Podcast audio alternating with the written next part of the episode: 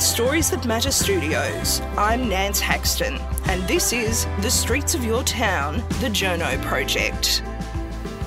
This podcast is all about recognising great Australian journos, wherever they may be around the world, with the media in Australia under increasing attack and hard-won freedoms under threat. There's no better time to celebrate and highlight the work of the top journalists from down under. This multi-award-winning radio documentary producer specialises in telling taboo stories that most people flinch at, bringing important societal issues out of the shadows. Perth-based reporter Kirsty Melville challenges the traditional assumption that journalists shouldn't mine their own experiences for their stories, and talks of her struggles with bringing to light social justice issues that also expose individual people's pain. Her documentary, The Storm, vividly tells the personal story of the lifelong impact of child sexual abuse from the perspective of her former partner, Eric. But through that sharp lens, it sparked a national debate about sexual abuse and led to feedback from hundreds of listeners commending Eric and Kirsty for their bravery and honesty and helping them better understand this complex issue. She tells me on this episode of The Journo Project how she navigates the ethical and emotional challenges of how to produce this intimate, confessional style of audio journalism. Kirsty, welcome. Thank you for joining us on Streets of Your Town, The Journo Project. It's a pleasure to be here.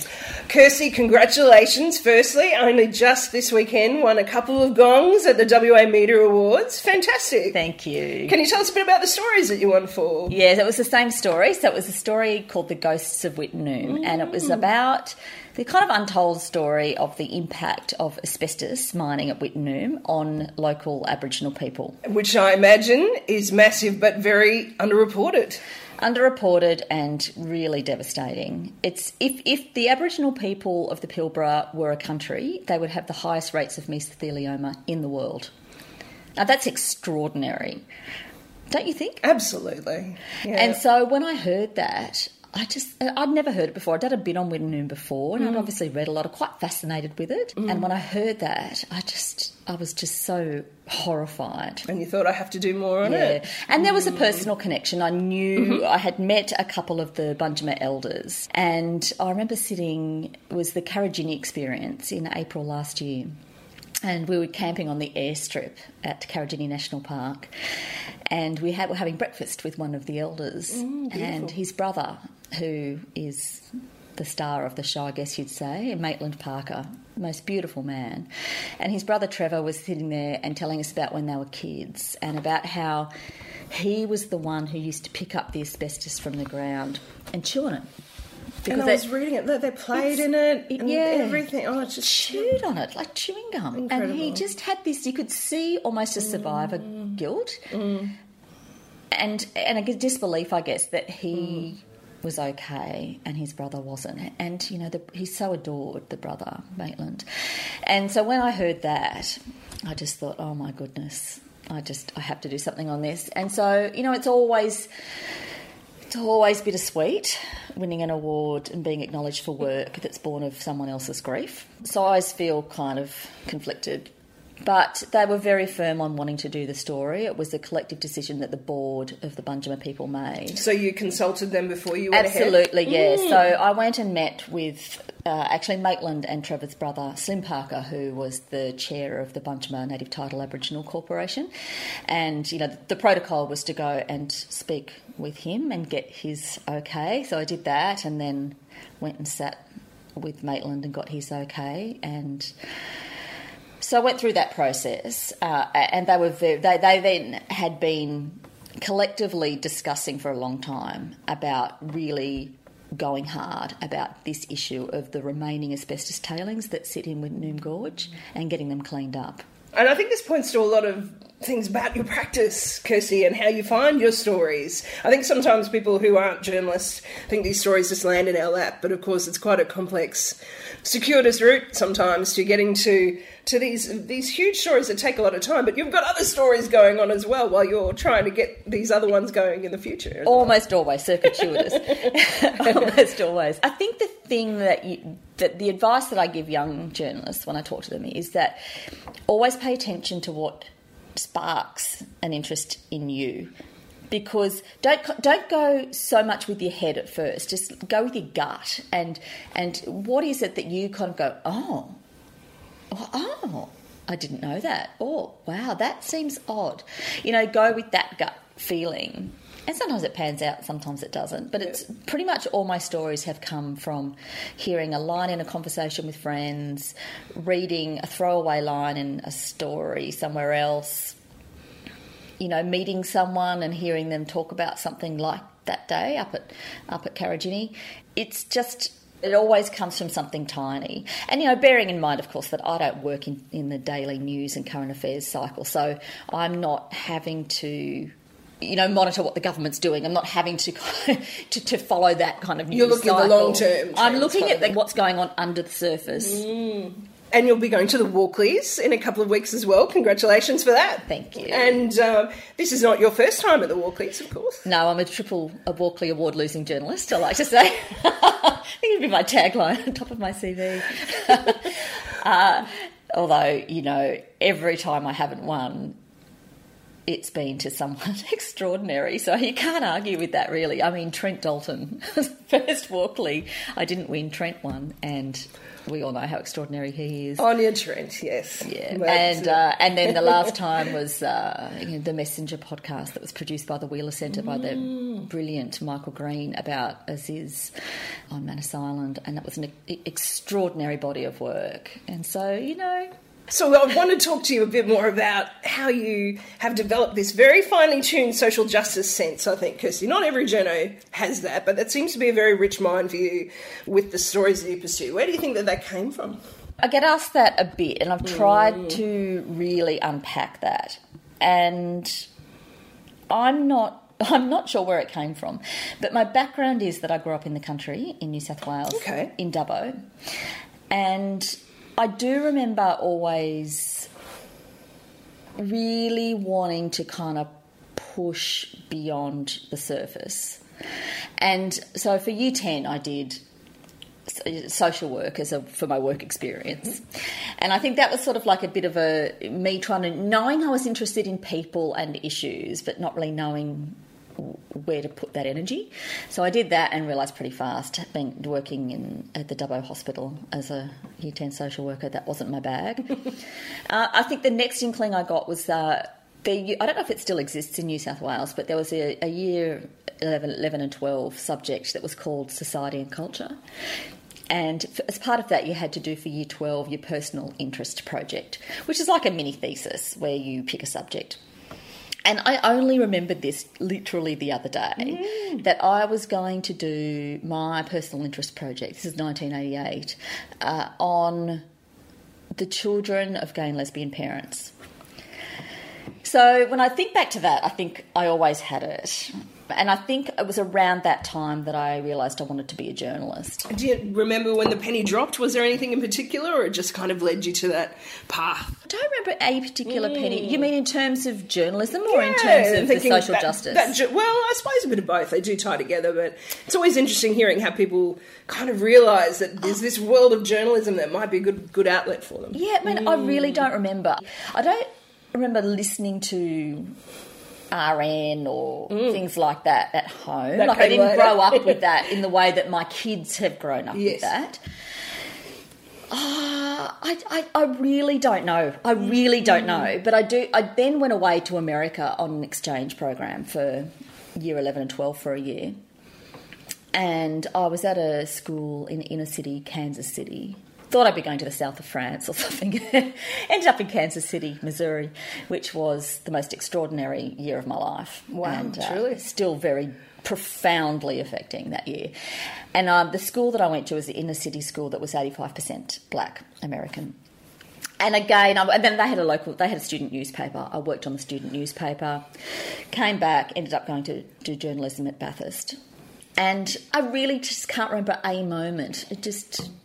But I knew very clearly when I was away that year. So it would have been Year 11 and 12 that I wanted to go into journalism. Sounds like that year was quite affecting. What were some of the things that you say it was so profound? What were some of the aspects of that? I think that the group of friends that I connected with very early on in that year were very socially aware. There were, you know, I had black friends, I had gay friends, and that was not an experience that I had in Dubbo. The Aboriginal friends, I had in Dubbo, but not so much the gay, not at that stage. And also there were something like about 100 other exchange students from the same program, AFS, who were also in Kansas City. It was a huge hosting region. And so we would have all these regular catch-ups. And so I found myself having friends from, you know, Turkey, from the Basque Country, from Chile, from Venezuela, from Thailand, from Japan, from every country you could imagine. And so I think the curiosity about people was always there. From a young age, you realise there was a whole world out there, really. And I don't know if that really dawns on a lot of people at 16, 17, that's for sure. And then just another thing I do remember is that in my second year of university, I did another exchange to the US, to Oregon. Mm. And I was going over with another woman from my university called Lisa, and she... and I was sitting next to each other, and we knew each other, and we were friendly, but we weren't close friends. She's now one of my lifelong closest friends. But at the time, we didn't know each other that well. And we sat together. We had this long-haul flight from Sydney to San Francisco. And I remember just picking her brain about, you know, your mum's with your stepdad, and so why this? She thought I was horrendous. She thought I was the nosiest bitch. And I remember just thinking, but that's just isn't that normal? I mean, she didn't tell me that till much later, but it became a running joke because now the tide's turned and she's the same. So I guess what I'm getting at is I think that desire to kind of just be curious about people and why they are the way they are and how they got to be the way they are, how they got to be where they are and why and what are all those forces shaping that has always been very present. And here we are in your lovely Perth abode. How did you end up over here from that kind of background, Kirsty? Well, my ex-husband is from here. Okay. He wasn't my ex-husband when we came here, obviously, but we moved over from Sydney. Yep. From Inner West Sydney. I've been at the ABC for many years by then. Had 3 kids, no family in Sydney, and too broke to buy a house. And just thought, I'll come to Perth for 3 or 4 years, have a bit of an adventure. Give it a go. We just thought 3 or 4 years max, and it's been 14. How different is WA from the East Coast? So different. In a way I never anticipated. Yeah. How does that inform your work? Oh, hugely. Hugely. It's a gift to be here. Again, back to that fraught, conflicted nature of whenever you're present somewhere where there's a lot of really great stories, it's usually because of someone else's disenfranchisement or disadvantage. So it's fraught, but it is... just physically, it's an incredible state. It's just so beautiful, so diverse. It's wonderful. But when I first moved here, it was really at the height of the mining boom. And, of course, I'd come from Inner West Sydney. You know, all my friends were sort of, you know, a bit lefty and anti-mining. No one really got it. And then I come here, and half of my friends work in the mining industry in some form. It's become much more normalised in my mind now. I understand it much better. But it was really difficult to get my head around. I mean, you'd understand being from Queensland. Totally. Right? In a way, it's similar to Queensland, similar but different, but they're quite worlds to their own and see themselves as quite renegade states. Yeah, and I don't think you appreciate that unless you live here. I cannot believe how much it's informed the way I look at the rest of Australia. It's extraordinary, and it's completely different to having grown up in the country or having worked in or lived in the regions, and that's different and vital, I think, yet again. But, yeah, being here has been eye-opening. And much as it's difficult to tell those stories, Kirsty, as you've touched on, do you see it as our responsibility as journalists? Like, what drives you to keep going back to this difficult area and expose these injustices, even though you know the pain that sometimes brings? I will only ever do the story, obviously, with the full and willing participation of the person involved. And that usually takes time, and it usually involves me approaching them or them approaching me or whatever, and then asking them to sit on that for quite a bit of time to make sure this is really what they want to do, to expose themselves. I guess the beauty of working in radio is that you can... people are freer to speak without being identified. So that opens up a lot of opportunities that television doesn't. They don't have a camera in their face, and it's usually a bit more frank. Much less intimidating. Mm. Much more intimate, much less intimidating. It's just me, like you here now, with a little Zoom. And it's just, yeah, much more... People's stories are much more accessible, I think, that way. What sort of drives you to keep going? Telling those difficult stories, because they must be draining, Kirsty. Like, how do you renew yourself, I suppose, in that? What I'm particularly drawn to is the taboo and the unaccepted, and it's about, for me, trying to understand that world and trying to get people to have some empathy for people we may not otherwise have empathy for. So I think one of the programs I did that most challenged that was the story I did with child sex offenders. A lot of my friends and audience, I assume, had a lot of difficulty with me even contemplating doing that story. Sitting in a room across like this, very close proximity to two child sex offenders, and talking to them about why they feel attraction to children and what triggers it and how they manage those feelings was one of the most confronting things I've ever done. But it was fascinating. And the underlying goal for me of that was, ultimately, we all want our children to be safe. We all want to protect our children. We don't want children being abused. This is not just about finding empathy with a monster.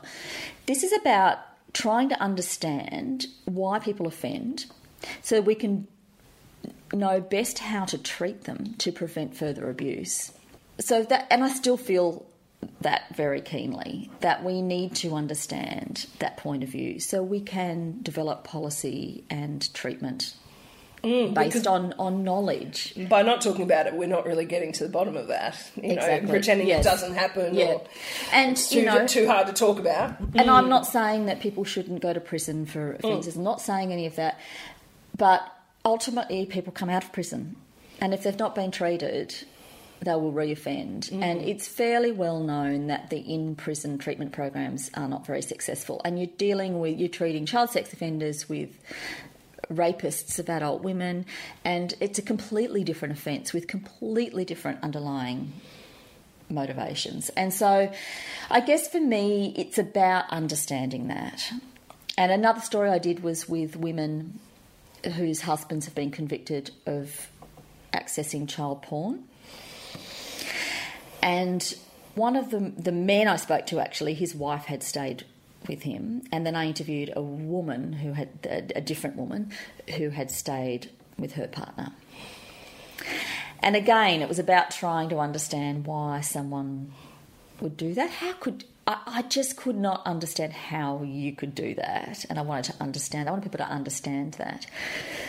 So I think for me, I'm always driven by trying to bring something into the light that's been kind of shoved into the dark for a long time. It fascinates me how many stories are there, I know even from myself, that have been a well-known issue for years, but just almost lying there waiting for somebody to pick them up. Do you kind of feel that? Tell me some. Right, I'm looking for a story right now. But yeah, and just something happens, that bit of timing, just it takes one case to really highlight a very long, protracted problem.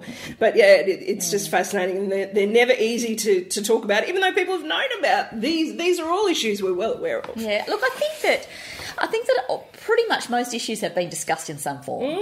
But often journos are bound by the daily or weekly news cycle, and so they don't have the time or the funding to spend time really delving too deeply. They can cover the issue in like a 5-minute piece for AM or PM, but it's different to be able to spend months and months and months. And that brings us to the story that we wanted to discuss today too, of course, The Storm, Kirsty. I mean, that was just... And I'm looking at the awards here in your house for that. But I imagine, as you've said, that you feel a bit conflicted perhaps. It was an incredible story, but so close to home, that whole journey that you went on for that. Talk about months of gathering. And how did you explore that with the very personal attachment, of course, to that story? So for those who don't know, The Storm is a story that I did with my ex-partner and father of my oldest child, who's now 25. My child's 25, not the ex. He came to me, let's say, I can't remember the exact time, but let's say he came to me eight years ago and came out as having been abused as a child. Now, I knew a little bit of that story. He'd told me when we were together, but he hadn't fully revealed the extent of his abuse. And so I was shocked. It was really upsetting, obviously, to hear that someone that I still really loved had been so damaged and had such horrible things happen to them. But I also really worried about the impact on my son. So he would have been year 17, 18 at the time. So a few months after that, Eric came back to me and said, actually asked for a contact for some friends of mine because he wanted someone to tell this story about some of the issues with getting compensation. And the more I started talking to him, the more I started thinking, if anyone's going to do this story, maybe the best person is me. And, well, I also, having said that, at the same time was trying to talk him out of doing it, out of going to the media, because I really worried about the backlash, about him making himself so vulnerable. You know, the cost involved, yeah. And the more he thought about it, the more he wanted me to do it and do it in a long-form style. So I said, look, I want you to go back and speak to your counsellor about it. I want you to spend the next few months thinking about it. We can keep having dialogue. And so it was about a good 6 months that passed before I finally said, okay. He didn't waver, actually. He may have in his own head, but not to me. He didn't waver. He was very firm on doing it. Now, of course, so that's one hurdle. The next hurdle was that, of course, we've all heard a lot of sexual abuse stories. It was the middle of the Royal Commission. They're always devastating. They're always important. But there's only so much an audience can take of those stories. So aside from the question of whether or not it had been overdone, and there was also that issue of, well, how do we get people to listen? Because back then the program was 53 minutes long. How do we get people to listen to a story of horror for 53 minutes? It's a big ask. And so... The theme that kept coming up when I was discussing it with my EP was the guilt that it was bringing up in me about ways I had reacted or ways I had behaved with him, with what had turned out to be symptomatic behaviours as a result of the trauma. And I had huge guilt about my reaction. And I just thought, how could I, as someone who sees myself as so empathetic and insightful, how could I have missed this? How could I not have seen the clues? And, I was very young. I was 21, 22, 23. But I did I beat myself up a lot about that. And so then I decided, actually, that was the story. The story was how his trauma had continued to impact his life, how it had impacted his relationships, his parenting, and we were an example of how childhood sexual abuse just ripples on and on and on and on and on. And the ramifications of it for generations. Mm-hmm. And so I decided that would be the focus, that I would establish. It was the first time I'd ever done that, where I didn't, taken myself into a story. And you were part of the story? I was part of the story. That would have been difficult, I imagine. It was really difficult to work out, to tread that fine line between being self-indulgent, revealing too much, but giving enough that the audience felt confided in.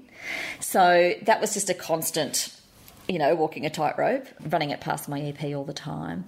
But the other thing I had to do was it was so much unrelenting horror in that story that I had to find ways of lightening it. And one of the ways that I used was to make the bush a character in the piece. That's where Eric was living. Yeah, he was living in the bush, and it was his saviour somewhat. And he has always been a huge nature lover and bushwalker and camper. And so he was walking me through his, you know, the bush. He boarded a national park at the time, and we were walking through it. And, you know, just the way he would speak to the animals and the birds, it was like they were friends. It was where he found solace. Exactly. And so I realised that had to become a character, and that was kind of a way of providing a bit of levity in the program. And a bit of humour also, actually. And so then I started that program. He hated it when he first heard it. I think he was quite angry with me, but I think he then came to realise why I'd done it. But I started that program with this audio of of him doing this huge burp and me saying, "Oh, I'm going to use that, you know," and him saying, "You better not." And I used that because it immediately established our relationship and the intimacy shared. Yeah. And it was light, and people kind of thought, "Oh, okay, maybe this isn't going to be just this, you know, awful story." Yes, it's not just historical. It's bringing it into the present, and yeah, it's something that you never knew for so long, and how that's impacted your whole family and beyond. Yeah, but you know, it was very traumatic for him. To tell me that story. We spent 5 or 6 days together on his property, which was a half-built house with no electricity and no running water.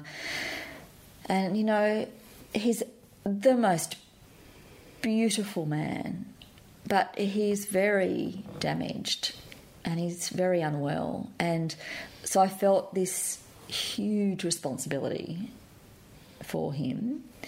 And there's a moment that you hear in the program where he starts to lose it, and I really panic. I had no phone reception. I was really worried he was going to hurt himself, and I think that was just. There will never be another moment in my career, I think, where I thought about how can I say this? Where I questioned what I do. Yeah, the feedback to it was huge because there were just hundreds of people who responded with comments about how it gave them an insight into that true cost of sexual abuse. I mean, that and the awards that you've received for that work. Does that comfort you that you did a great thing? I mean, how do you reflect on that now? For me, the measure of whether it's been successful has always been the way the person who features in it feels about it. And so at first I didn't hear from him for about a week.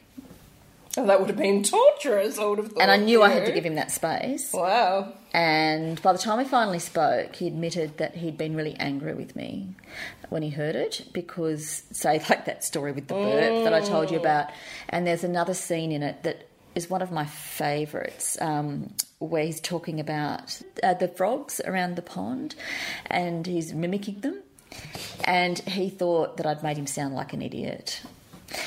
And my heart was so broken because what I was actually trying to do in those moments was make people love him as much as I did, and they did. So the audience, you know, the feedback I got, I mean, apart from just people feeling so deeply for him with all the horrible stories, but it was those human moments that made people just love him and showed people the Eric that I knew.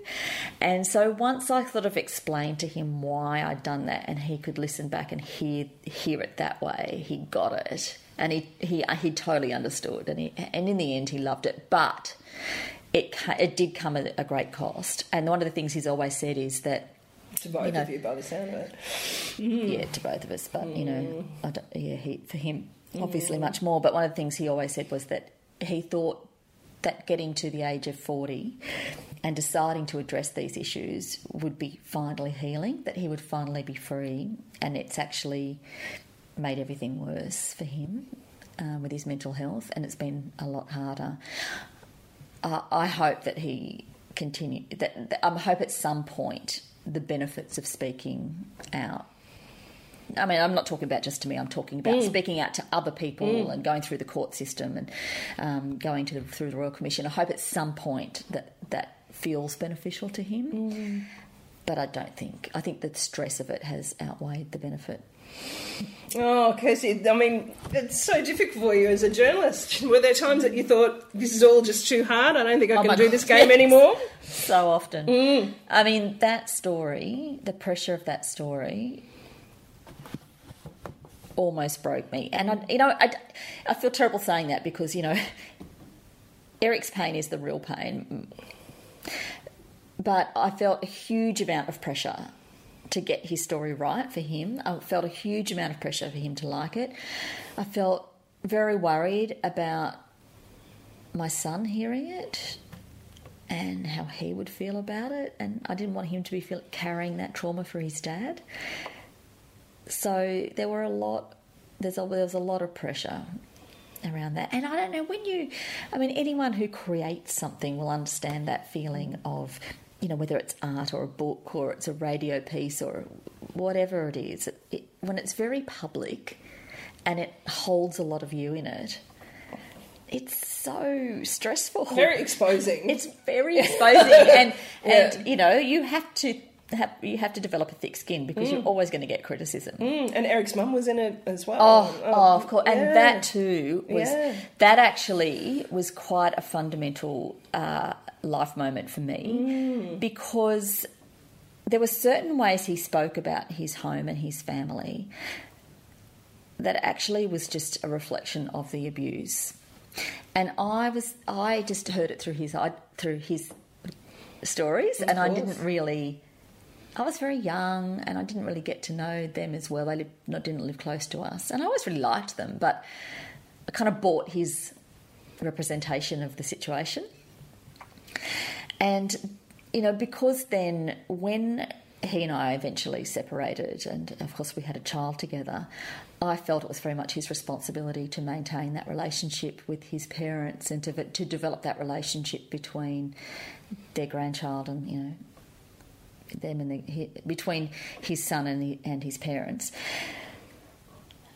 But knowing what I came to know about the abuse and why he just had to reject so much of that part of his life. He wasn't capable at that stage of maintaining that relationship. And so I felt huge guilt at not having recognised that and not having done it myself. So I felt like my son's grandmother and my son really missed out on that. So it was profoundly affecting personally. And I imagine it... I was just going to say, it was healing then, sitting down with her. And I recorded me expressing that. And that important context that brought to the story too. Yeah. And so it was... And she's the most beautiful woman. And so it was a very... Her, of course. Just... horrendous. You can't imagine. It's horrendous. But it was a very...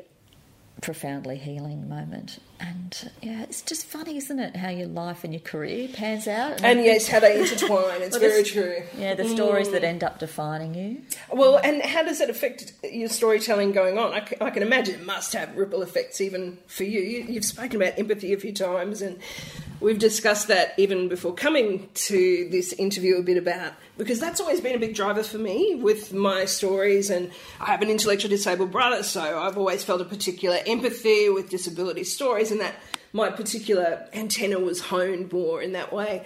But I wonder, it's not always maybe the best approach, is it? That's interesting. Now, have you heard... Because you sent me that link to this story. Yeah, to the Invisibilia? Yes, okay. So there was a story recently on the NPR program Invisibilia, and some of you may have heard it. And it's about... basically about approaching a story. So what they did was they were testing a potential employee, and what they do is they send them a rough cut of an interview and they get them to make a story out of it. But Hannah, the host, had already made her own version of that story, and what she got back from the intern was entirely unexpected. So the approach of Invisibilia has always been one of empathy, of understanding people you may not want to, of hoping to create empathy for people that you may not otherwise feel empathy for. And I guess that's always been, as you say, it's always been, underpinning all of my work is that there's something in everyone that we can love and empathise with. And walk in their shoes for a bit. And so this particular story was about a male incel in America. And the story that Hannah had produced was quite empathetic, trying to understand why he had behaved a certain way about a certain thing. And then the potential employee did the story, but she just saw through. Her perspective was that she saw through all of the BS, all his stories, and picked up on things. And it really challenged the Invisibilia team's perspective and approach to stories. That maybe why, this young woman was saying, well, why do we need to empathise? Maybe there's some people we just do not need to empathise with. And I was listening to this on a plane actually the other day, and I just thought, oh my goodness. How do we unpack this? So I wonder what this young woman would have done with my story about child sex offenders. Well, that's right. And I think I came to the end of it thinking, I don't think it negates my approach, but perhaps it's good to reflect on it at times, and even to realise that's what you're doing and that it's a choice. And I think the other thing too is that just because you are doing a story where you're hoping to kind of provoke or evoke empathy, it doesn't mean you're not being critical. Mm. It doesn't mean that you're not bringing a critical approach to it. It doesn't mean you think that what this person's doing or saying is okay. You're still bringing that critical element to the table. But you have to do both. But it was a really good reminder to me to actually... it was just a really good reminder. It was a very... It reminds me even of a comment that Trent Dalton said to me that sometimes his wife reads his work and tells him, oh, you were too empathetic in that. Like, you don't need to be that sympathetic to that particular person. And he said that's been a real lesson to him, that at times he can. So I think this might be a common problem that us journos might need to unpack a bit more. Yeah, I think that for those of us who... I think in some ways I'm a little bit of a sucker. Like, I can have empathy for almost... some level of empathy for almost anybody. And that is challenging to a lot of people. But it also means that I am willing to do stories that other people are not willing to do. And I think also that...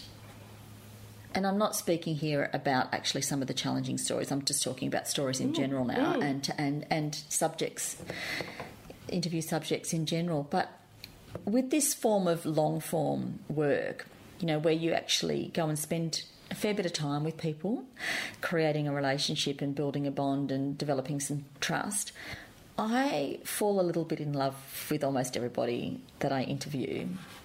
And that means that, I feel a huge responsibility to tell their story well. And, when you're then listening to their voice for weeks and weeks and weeks after, so it's not just the time you spend with them, but it's listening back to them and hearing, you just learn to kind of, you feel like your friends after you've been working with their voice for 2 months or whatever. It's part of the process, and that intimacy. Yes, yeah. I always feel that voice element of radio and podcasting, you do feel like you've got a piece of them almost, like of that person. Yeah.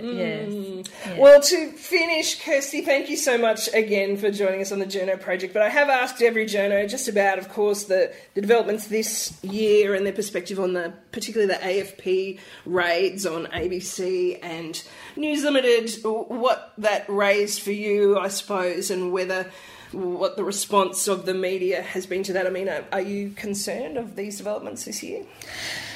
I think the work I do is not going to be of interest to the AFP, so I don't feel like it's something I need to worry about personally. But of course, it's profoundly worrying. I saw the article that Annika had written last week, and I feel for her deeply. It's so invasive to have had that happen. And I think just that feeling of, we all know how much our relationship with our talent and our contacts relies on trust. And even for me, who doesn't do stories like in the national interest per se, you know, there's a huge amount of trust, and a lot of identities are protected in the stories that I do. And I think if anyone ever got my contacts and revealed who these people were, it's just so... It's attacking such a profoundly sacred part of our profession. Does it put democracy at threat too, in a sense? Is that what we need to communicate perhaps a bit better to people? Look, I think that the general public was very concerned about it, actually. I don't think we need to sell that message too hard, because I think people really got it. I think a lot of people... I think the general public saw that as highly inappropriate. As a highly inappropriate action by the government. So I think that they kind of misread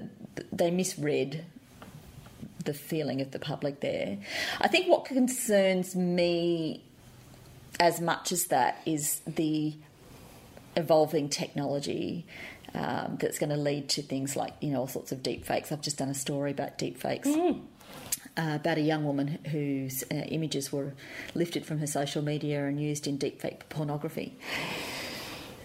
But the broader issues around that are that you're going to end up, once this technology becomes completely believable, which experts say is going to be 18 months to 2 years down the track, you're going to end up with situations where people have done something and have been recorded and filmed doing something they did do, and they'll be able to claim that they didn't, that it's a deep fake. So that argument's going to flip from, you know, something genuinely being fake that we can all look at and go, oh, okay, well, that's obviously fake, to people claiming that true things are fake when they're real. That is so worrying, isn't it? Yeah, and that's what researchers are calling the liar's dividend. And I think that is hugely problematic. And I think that particularly when you're looking forward to 2020 US presidential election, that is something we're going to have to be very mindful of. And as journalists, to be able to expose that, I mean, that just means we need to raise our game, I suppose. Well, yes, I mean, then, look, you know, yeah. The people who are researching this are calling it an arms race because, you know, as soon as the researchers working to detect deepfake technology find some sort of solution, the deepfake technology developers find a workaround. Go deeper. And thus it keeps going on and on and on and on and on.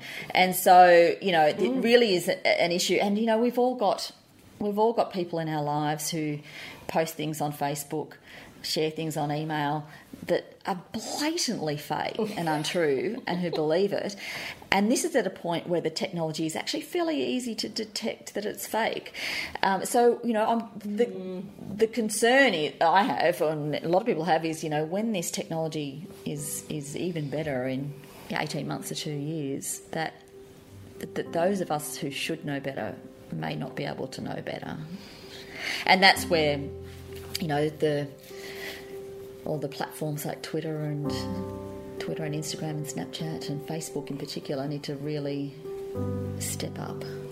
Well, that seems like a good place to end, Kirsty, and very thought-provoking. We'll ponder that for a while. Thank you very much again for joining us on the Journo Project podcast. You're so welcome. Thank you.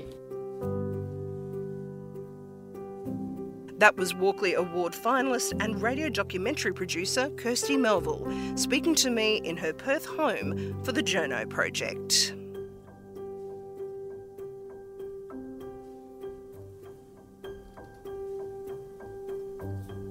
Streets of Your Town is produced by Nance Haxton, aka The Wandering Journo, with production assistance from Michael Adams. That's it for this episode. I'm Nance Haxton. Stay up to date with the latest episode of Streets of Your Town by subscribing on your podcast app, on iTunes or SoundCloud. See you next time.